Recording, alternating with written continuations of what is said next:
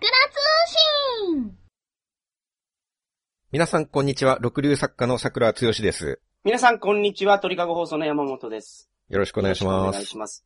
桜さん、物語と小説について言いたいことがあるそうなんですが、小説家の方とか、はい、漫画家さんとか、はい。物語を作る職業の人がよく言うことがあるんですよほ。うほうほうほそれは何かというと、うはい。小説とか漫画を書いてると、途中からもうキャラクターが作者の手を離れて。勝手に動き出すんですよ。最初はこんな展開考えてなかったのに、登場人物が勝手に動いて。予想もしなかった方向に話が進んでしまったんですよ、と。まあよく言いますよね。もうハイスクール記念組やったかな？それ書いてた作者の方が、それを書いてたのを一番初めに見ましたね、僕は小学校の時に。まあもうそんな昔から。そう、そうなんです。うん。これは僕も一応作家の端くれとして言わせていただきますと、はい。キャラクターが勝手に動くなんてことはうんありえないです。え？途中から登場人物が勝手に動いたんですよって言ってる人は嘘をついています。なんでですか？いやだってキャラクターって所詮ただの文字とか絵ですよ。はい。原稿上で作られたキャラクターが勝手に動かないですよ。で、想像上ですよ、そら。想像上で動くんじゃないですか？想像上でその頭の中で動くのとはい。原稿上で動くのとは違うんですよ。勝は手に動いたとあくまで言ってるわけですよ。いはいはいはい。試しにそう言ってる作家さんとか漫画家さんの仕事部屋に監視カメラつけて 見張ってみるといいですよ。はいはいはい。キャラクターが勝手に動くんですよって言ってるくせに、はい。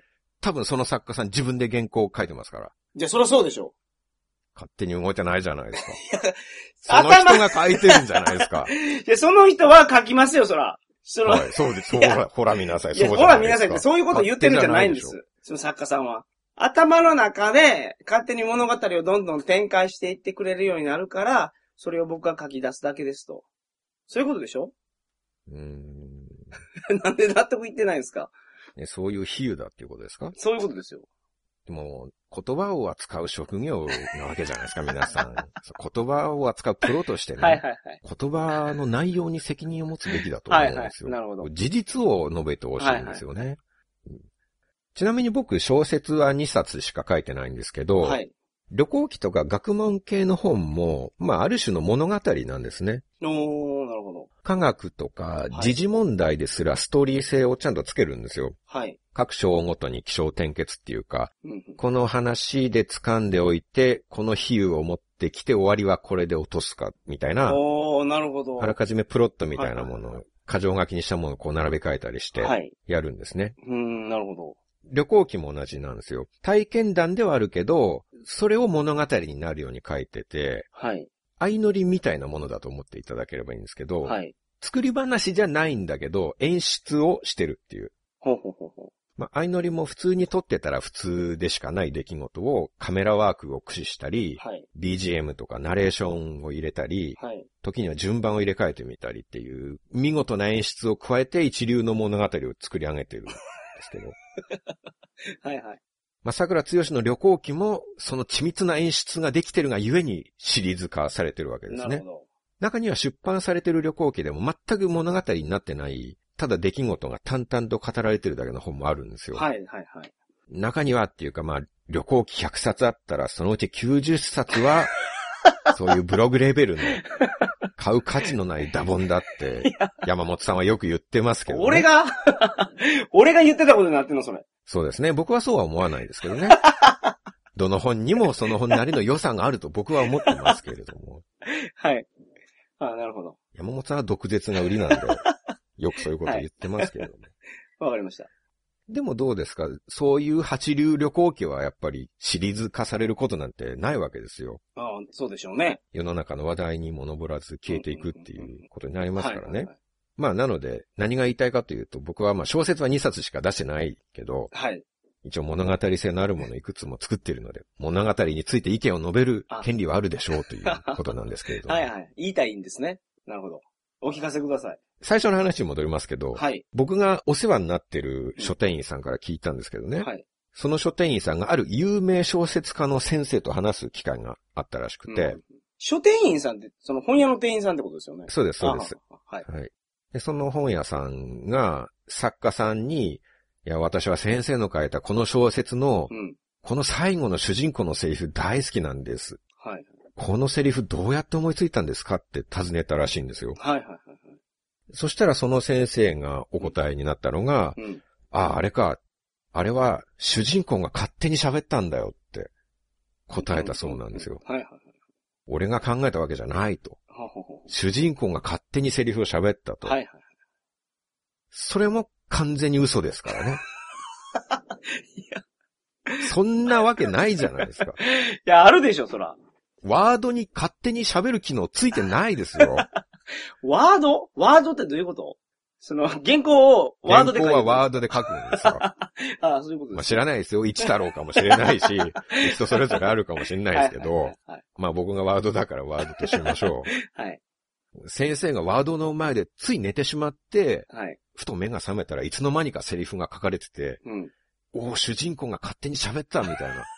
そんなことあるわけないんだから。それはないですねで。しょ？それはないけど、そのなんか、頭の中でぼーっとその主人公のことを想像してたら、その想像上で喋ったんじゃないですか？それは先生が思いついたっていうことになりませんか？いや、それだったら。そうですよ。思いついたってことになるんですけど、なんか、ちょっと生きってたんじゃないですか、その先生も。でもその、ね、書店員さんっていう。作家仲間でもない一般の方をね、相手にした会話でね、そう紛らわしいことを紛らわしい主人公が勝手に喋ったんだよって言ってるわけですよ、この先生は。ワードにそんな機能ついてたら欲しいですよ、僕は。ワードじゃないから、それ。でも、それはわかんないでしょう、それは。先生が何使ってたか。はいはいはい。もう今や大作家さんでもコンピューター使ってますからね。まあ、そらそうです、手書きの人はもう絶滅してますから、ほぼ。嵐洋一さんは手書きらしいですよ。え最近パソコンになったって言ってああ、そうななんですか、はい。ああ、そうなんや。だからもう絶滅状態なんですよ。嵐さんですら、うん。嵐さんですらっていうか、あれですけど、もう、パソコンの方に、で上の世代でも、吉本バナナさんも、はい。もちろん最初は手書きだったんですけど、うんうん途中からパソコンにしたって。やっぱりもう便利さがもう違いすぎるんですよ。はいはいはい。コピーペーストとか削除とかできるじゃないですか。ああっという間に。そうで吉本さんの昔の時は、はい。はい。原稿用紙を切り取って。貼り付けたりしてたらしいんですよ。ああ、なるほど。なるほどね。だって一冊の本で何千回コピーペースト使うか考えたらうん、うんうん。ものすごいことしてたんだなって思いましたね、それ聞いて。原稿用紙切って貼ってってやってるって。うん司良太郎さんの、なんか原稿みたいなやつを写真で見たことあるんですけど、はいはい。もう矢印引いて、うんうん。これはもうここに持ってくる、ここに持ってくるってもうめちゃめちゃ複雑になってるんですよ。はいはい。でも、担当編集者しか解読できないらしいんですよ、そういうのは。あまあそうでしょうね。はい。一般人が見てもわからないっていう、はいはい。長年付き合いのある人でしかうんわからないっていうね。パソコンやったらそんなんね、楽勝でできますよね。そうそう。全く手間が違いますね。はいだからまあ、みんな多分使ってると思いますよ。ワードかはともかく。はい。うん。まあでもその勝手に喋ったっていうのはそういうことじゃないですよ。そういうことだと言ってますけどね。先生はそういうこと言ってるわけですから。はいはい。ワード立ち上げて待ってるだけで勝手に登場人物が喋って進めてくれるとしたらそんな楽な話はないですよ。それすごいのは先生じゃなくてワードがすごいっていうことになりますかね、そしたら。すいません、主人公と書いてるソフト全然違うじゃないですか。まあそうなんですけど、書いてるソフトがもう主人公なんですか？主人公が喋っているのはワードを使って喋ってるわけですから、ああ、あまあまあワードが考えたっていうことにもなるわけじゃないですか。ああ、なるほどね。はい我々はその先生がすごい大作家さんなんだと思ってますけど、はい。はいはい。じゃあ実は先生はすごくなくて、ワードがすごかったってことになりますワードはけど、僕のワードは動きませんもん。その大先生が持ってるマジカルパワーでワードが動くってことでしょ？つまりは。ものすごい機能のついた、すごいワードを持ってるっていうことになりますよね。あ、そういうことなんですで先生はすごくない。ドラえもんと同じですよ。かはい。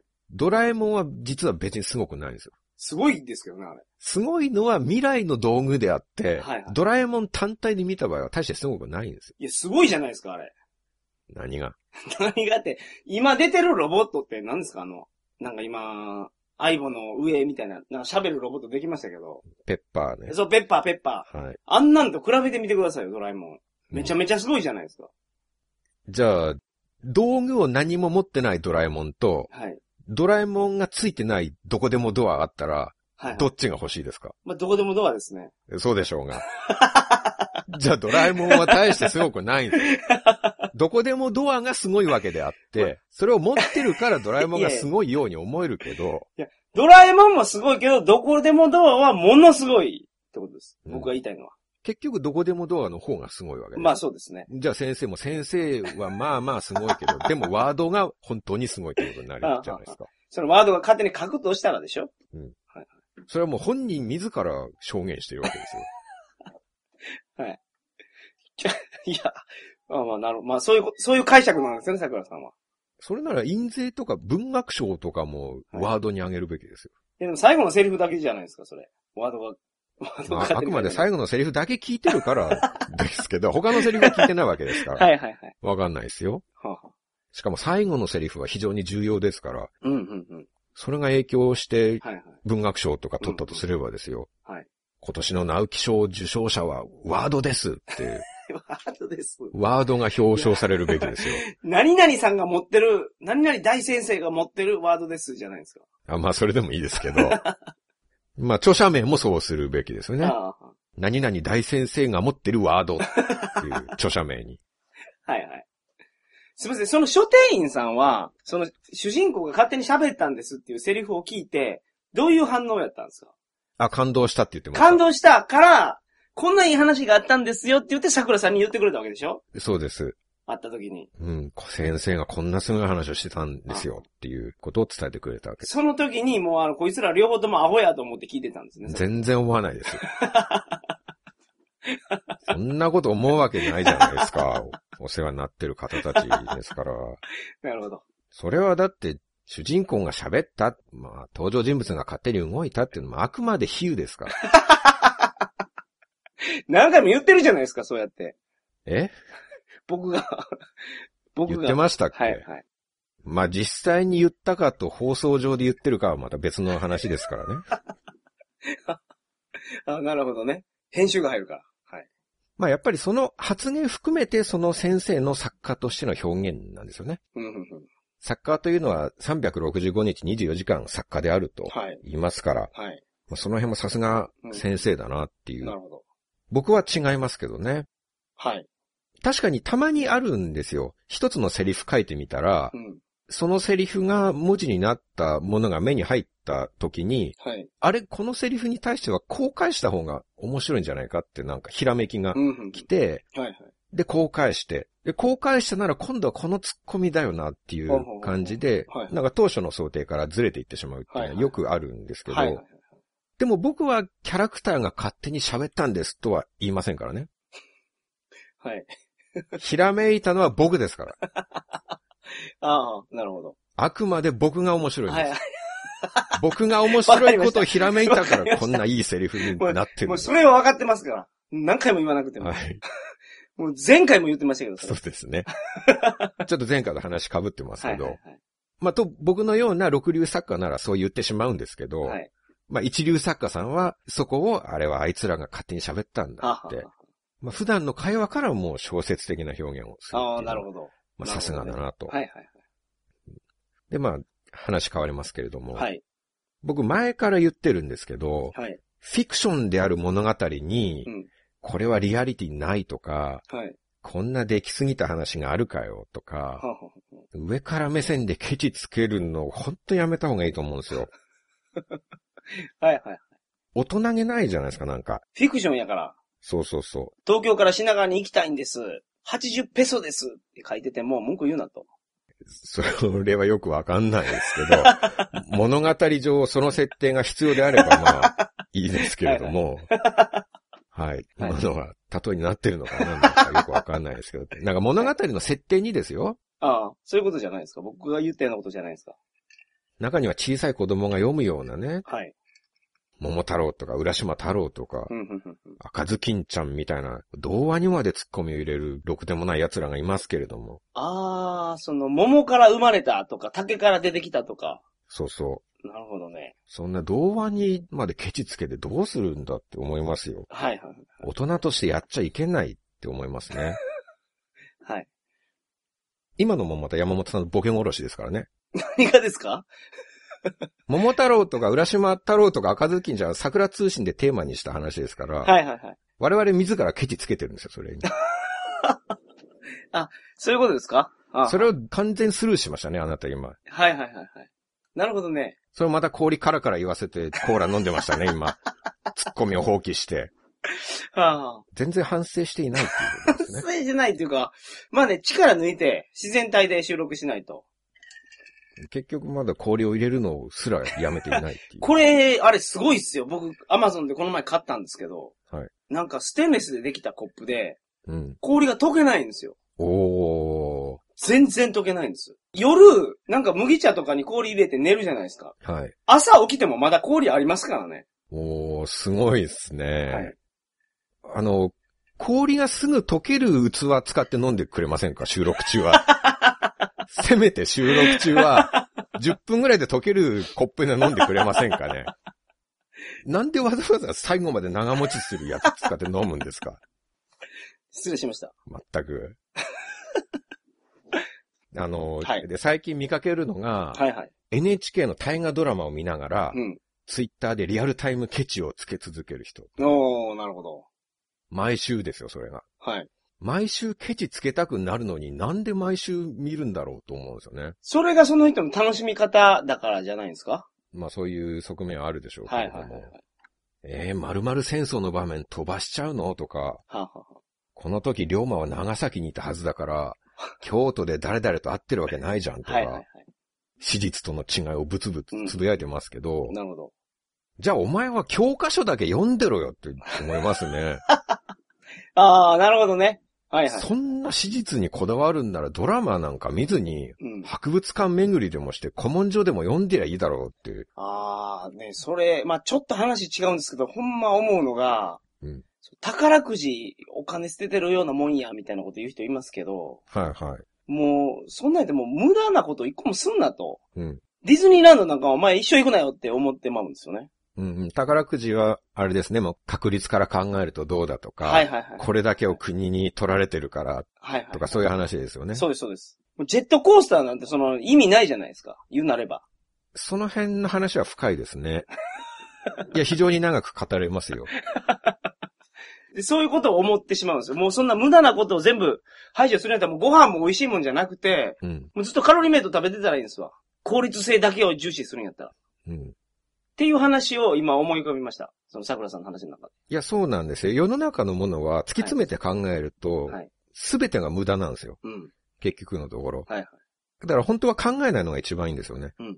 考え詰めると、ろくな方向に気持ちがいかないんで、はいはいはい。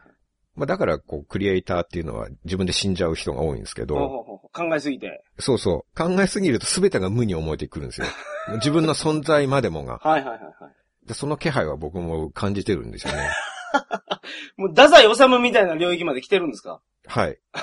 いや、その、あの気持ちは本当によくわかるんですよ、太宰治の。ああ、なるほど。もう小説読んでも自殺の話しか書いてないですからね。ただその表現が人の気持ち、どうやって気持ちが落ち落ち込んでいくかとか、悲しみの表現とかがすげえところついてるなっていうのは感じるんですけど、はいはいはいはい。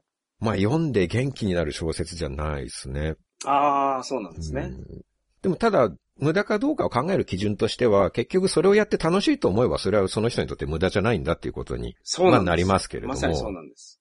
ただそれを言ってたら、はい。僕がちょっと悪口言えないじゃないですか、今から。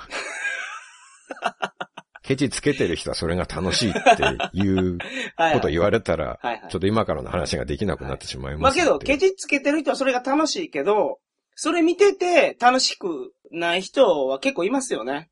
そう。特にう、んそれを作ってる側として、まあそらそうですわ。どうしても僕は目線がそっち方面になってしまうんで、だから今の事例では大河ドラマスタッフさんの方に僕は、ちょっと気持ちが、ああ、なるほど。もうスタッフの先頭に立って、今から話をしたいと。うん。そちら戦略に立って。だからその、いくら幕末とはいえね、政治なんて地味なもんですよ。はい。そうそう切り合いとかあるもんじゃないですよ。うんうんうんまあ、基本的には特にイケメンでもない役人のおっさんたちがね、はい。お堅く話し合いをして、はい。粛々と物事は決められていくものですよ。はい。それをそのまま再現して50回放送して、はい。誰も見ないですからね、そんなもの。ああ。つまらんやないかと。そうそう。はい。今の政治だってそうでしょ？地味でしょ？そら、そらそうですね。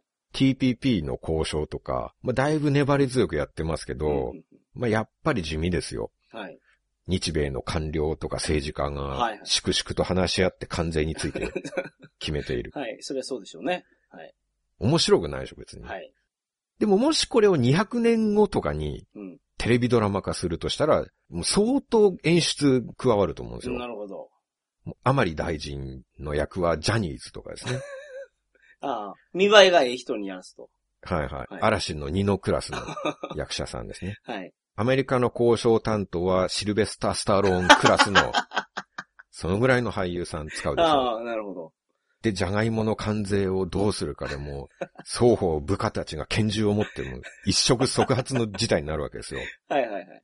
そこに主人公の福山雅治クラスの人物が入ってきてですね。はいおまんら何をしちゅうこんまいこと忘れて、シェイクハンズぜよって言って、なるほど。もう電撃的に同盟を締結させて、はい。はいその後日米同盟軍を作ってあ倒幕を成功させるみたいな、なんか ああ、なるほどね。そういう波乱の展開にするはずですよ。はそれがドラマですから。はいはい。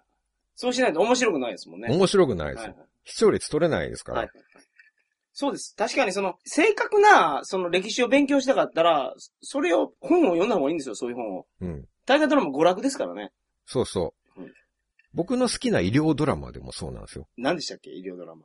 なんたらの巨頭でしたっけそれは白い巨頭ね。あはは。白い巨頭は医療の現場というよりはなんか教授と助教授の権力争いみたいな感じああなるほどちょっと思考が違うんですけど、はいまあ僕も好きなのは医療と、あ、イリュウや。はいはいははいい。。救命病棟24時とはい、コードブルあはは。ーが3トップな感じですかね。はいはい。まあそういうことを僕が書くと、はい。ツイッターでね、はい。リプライで、はい。自分は医療現場で働いていますけど、ドラマなんて全然現実を反映してないですよ。とか、わざわざ教えてくれる人がいるんですよ。なるほど。それ分かってますから。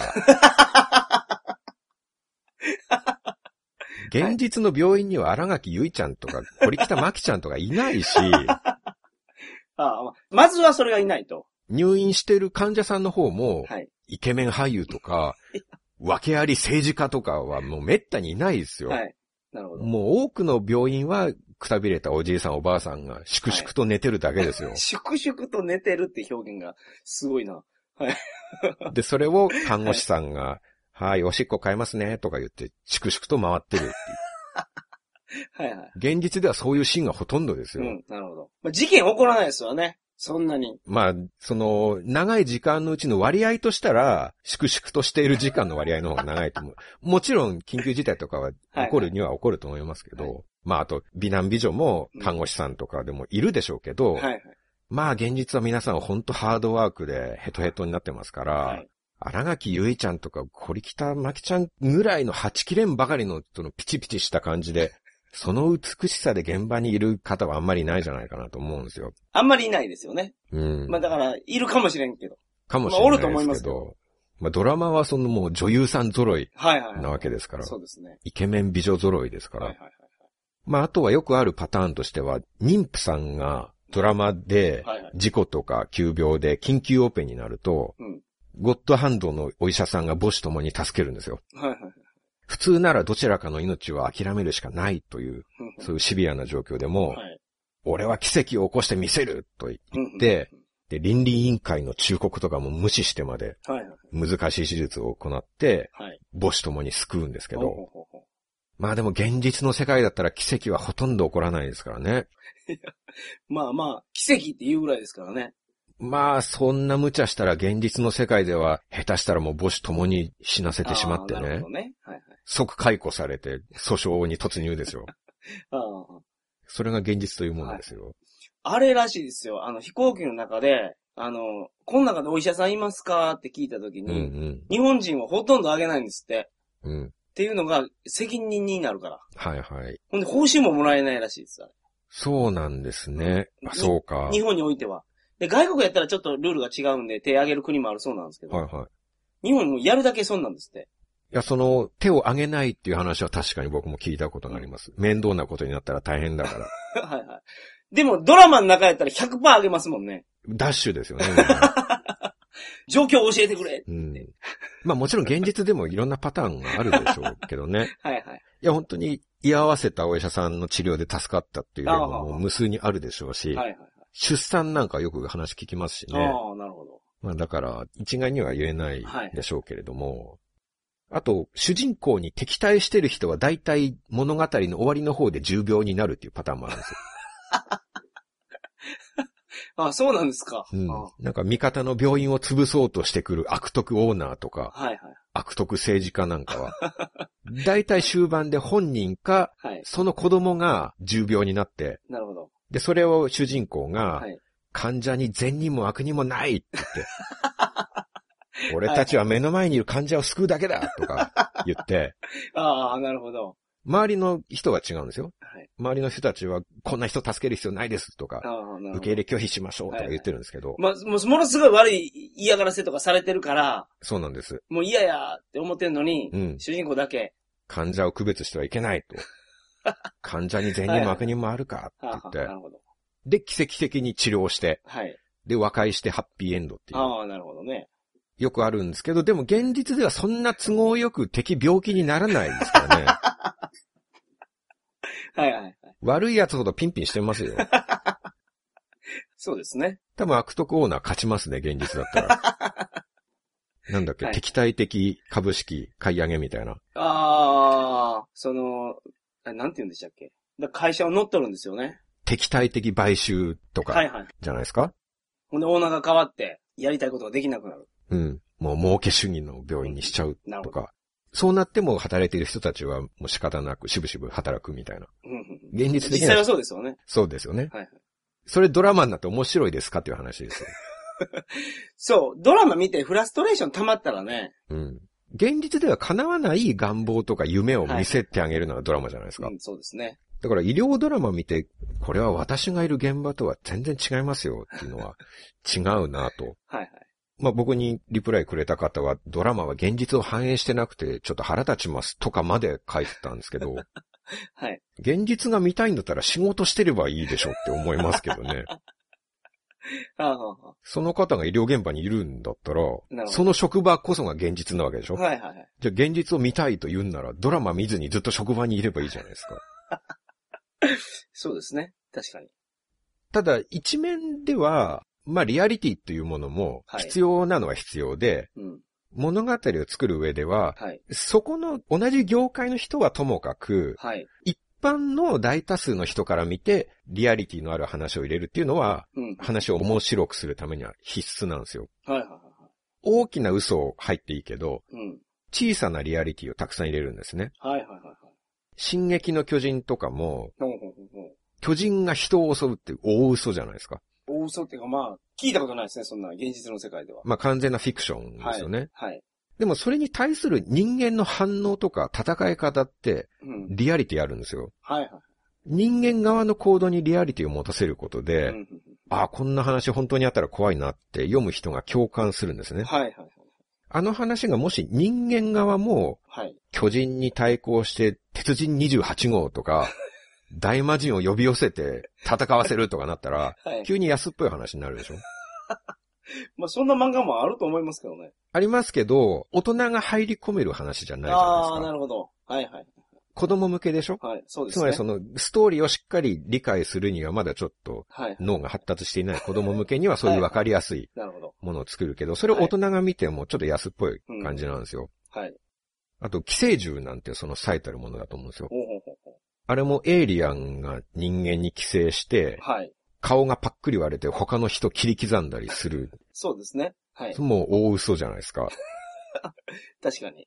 でもそれと戦う人間が、はい。日本人がエイリアンの存在にいつどのように気づいて、はい。どのような機関がどのような対処を行うかっていうのすんごいリアルなんですよ。うん。もうそうすると、我々読者は、他の部分がリアルだから、いつしかエイリアンの下りまでリアリティ感じてしまうんですよ。ああ、なるほど。で、没頭していくんですよね。はいはいはい。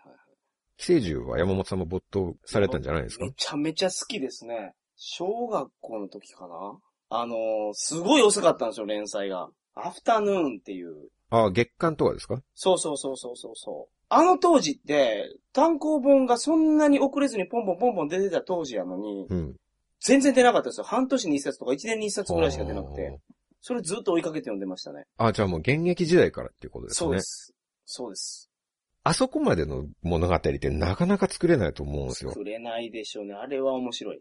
あれは本当にリアリティがあるっていううん。賜物だと思うんですよね。だからなんかあれテーマも、その時人類の中で言われてた、まあ食物連鎖がテーマやったりするじゃないですか。はい。どうしよう食べないとかそうそうそういうものですよね。それにすごい言われてた時代の漫画なんですよ、あれ。だから、ほんまにリアリティがありましたね。なんか、それまでの、あなんかバトル漫画とかは、はいはエイリアン対こっちも超能力があるやつとかじゃないですか。はそれ本当になんか自衛隊とか警察が。現実的な戦いをするっていうね。そうですね。僕も探偵小説書いたんですけどね。はいはいはいはい。俺は絶対探偵に向いてないっていう本なんですけど、はいはい山本さんも一キャラクターとして登場していることで有名な。はいはいはいはい。あれは皆さん Amazon レビューなんか読んでいただければわかると思いますけど、なかなか評判いいんですよ。うん、あれ、面白いと思います、ほんまに。まあ別にここで本の宣伝をしようと思ってるわけじゃないですけれども、はいはいはい僕は告知とか嫌いなんで、告知とかそういうことではなくてね、はい。一番よく言われたのが、はい。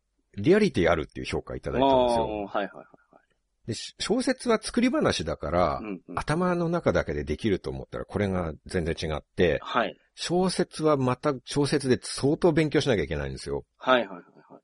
俺は絶対探偵に向いてない。もう、本筋の大きな事件っていうのは創作なんですけど、はい。まあ、探偵の調査方法とか、ああ、ああ、ああ、そうですね。そういうところすごいリアリティありましたね。そうですね、はい業界用語、あと宗教団体の内情みたいな。はいはいああいうのは専門の本を何十冊も読み込んはい。でな、るほど。勉強して細かくリアリティ出してるんですよ。はいはいはい。これをどうせ作り話だからって言って勉強せずに。探偵業界の日常とか操作方法みたいなとこも想像で書いたら、うん全然面白くならなかったと思うんですよ。細かいところでとことんリアリティを出してやると、まあ、読んでる人がリアルじゃないところまで釣られてリアルに感じるんですね。ん、なるほどね。前回の伝説のファミコンゲームの回を思い出していただくとそれがわかるんじゃないかと。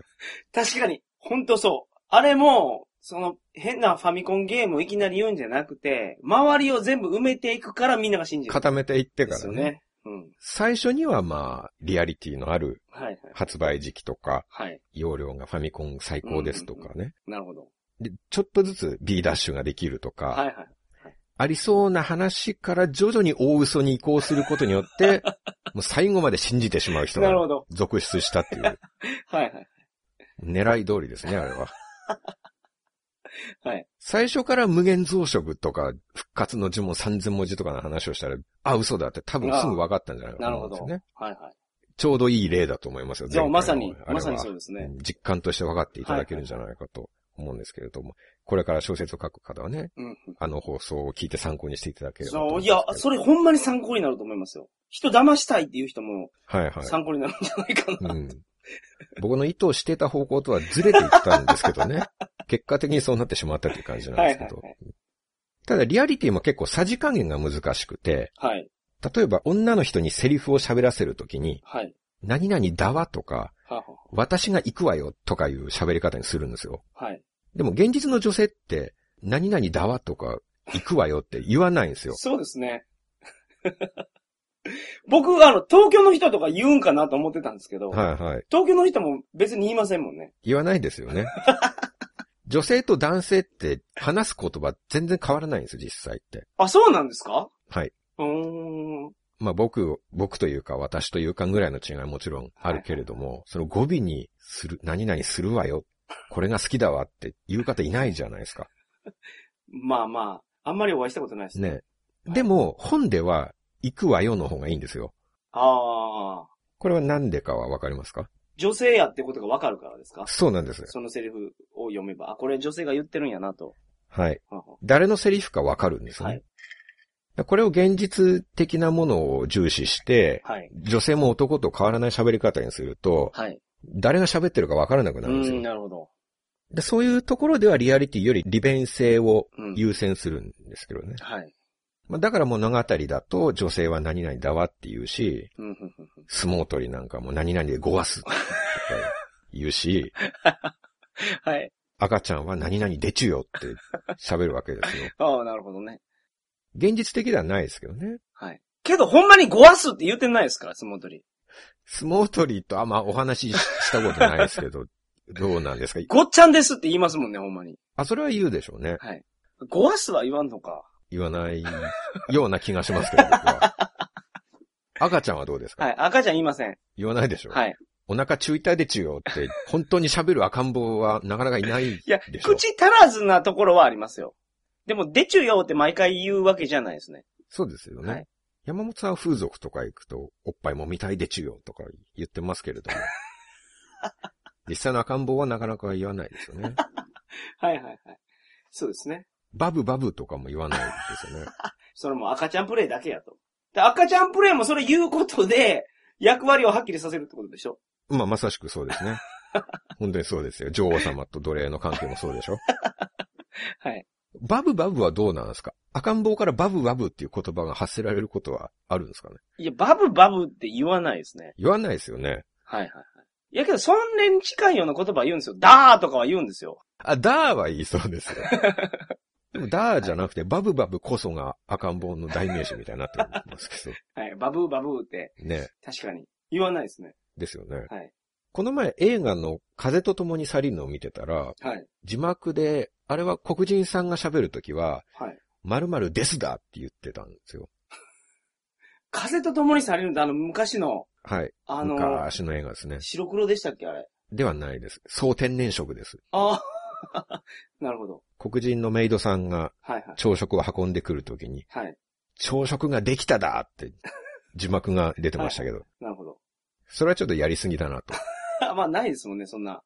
そうですね。まあ昔の映画だからしょうがないですけど。小説書く視点から見ると、はい。ディズニー映画なんかは、歌でいきなりストーリー飛ばせるから羨ましいんですよ。小説上で一組の男女を出会わせて、はい。全く知らない状態から出会わせて結婚させるまで、はい。リアリティを感じさせながら書くのは大変なんですよ。かなりページ数かかると思うんですけど、なるほど。それがアナと雪の女王なんて、アナとどっかの王子出会って、歌一曲流れたらもう婚約してるんですよ。はいはいはいはい。歌一曲歌って、ねえおかしなこと言ってもいい？僕と結婚してくれもっとおかしなこと言ってもいい？もちろん、とか言って婚約してるはいはいはい。そんな話でしたね。そう。その後では、女王がお城から飛び出して、はい。ありのままのとか一曲歌い終わるともう山奥の氷のお城に住んでるんですよ。はいはいはい。あの一連の流れを小説でリアリティを持たせて書くにはかなり労力要しますけああー、など、るほどね。はいはい。そこを美しい歌声と映像で見せられると納得しちゃうんですよね。はい。まあしかもお城作るところとかも、あの映画のすごい見せ場やったりしますもんね。あそこがもうメインですよね。メインそうそうそうそうね今となってはですけど、それが悔しいんですよね、なんか。歌えばいいっていう。ああ、それもなんか小説でできないかなとか思うあ、その新しい取り組みですか？そうですね。歌詞自分で作って、作詞して、はいはいはい。歌を一曲書いておいて、はい。で、まあそういう感じで二人は婚約することになりました。絶対酷評されますよ。なんじゃこれはと。そう。はい。そんな展開ありえねえって多分言われると思いますよ。はいはい。で、あの最後に、はい。まあ今日は物語と小説について話しましたが、はい。ここでお知らせがございます。はい。僕の小説、俺は絶対探偵に向いてないが、はい。この度文庫化されました。おめでとうございます。どうもどうも。これがなんと今日発売です。ええあ、そうなんや。はい。今日っていうのはこれですね。これを公開した日ってことですそうです。はいはい。単行本の時と出版社が変わって、ああ、そんなことあるんですね。あ、そうですね。文庫レーベルがある出版社とない出版社があるんで、表紙の絵はどうなるんですか、じゃえー、変わっております。あ。あ、変わるんですね。はいなるほど。あの、まあ、いつもの幻冬者文庫なんですけどね。ははい。値段まだ決まってないんですよ。はい。今日発売なんですけど、はい。まあ、収録してるのはちょっと前なんで、はい正確にはお伝えできないんですけど、まあ、文庫なので、安くなるんですよね。多分700円ぐらいだと思いますあ。単行本は1400円以上したんで、はい。ほぼ半額になっているということで、これはぜひ皆さんに読んでいただきたいなと。はい。これほんまに面白いですよ、皆さん。ありがとうございます。ぜひ。山本さんも、今となってはもう新刊を読もうともしない山本さんもこれを出した当時はちゃんと読んでくれて、はい。すごい感想を述べてくださいましたもんね。本当に面白かったですね。あの、表紙のイラストがまあ大きく変わったんですけど、はい。あと今回はですね、久しぶりに帯のコメントを著名人の方にいただきました。なるほど。デビュー作では吉本さんに書いていただいたんですけれども、今回は誰だと思いますか？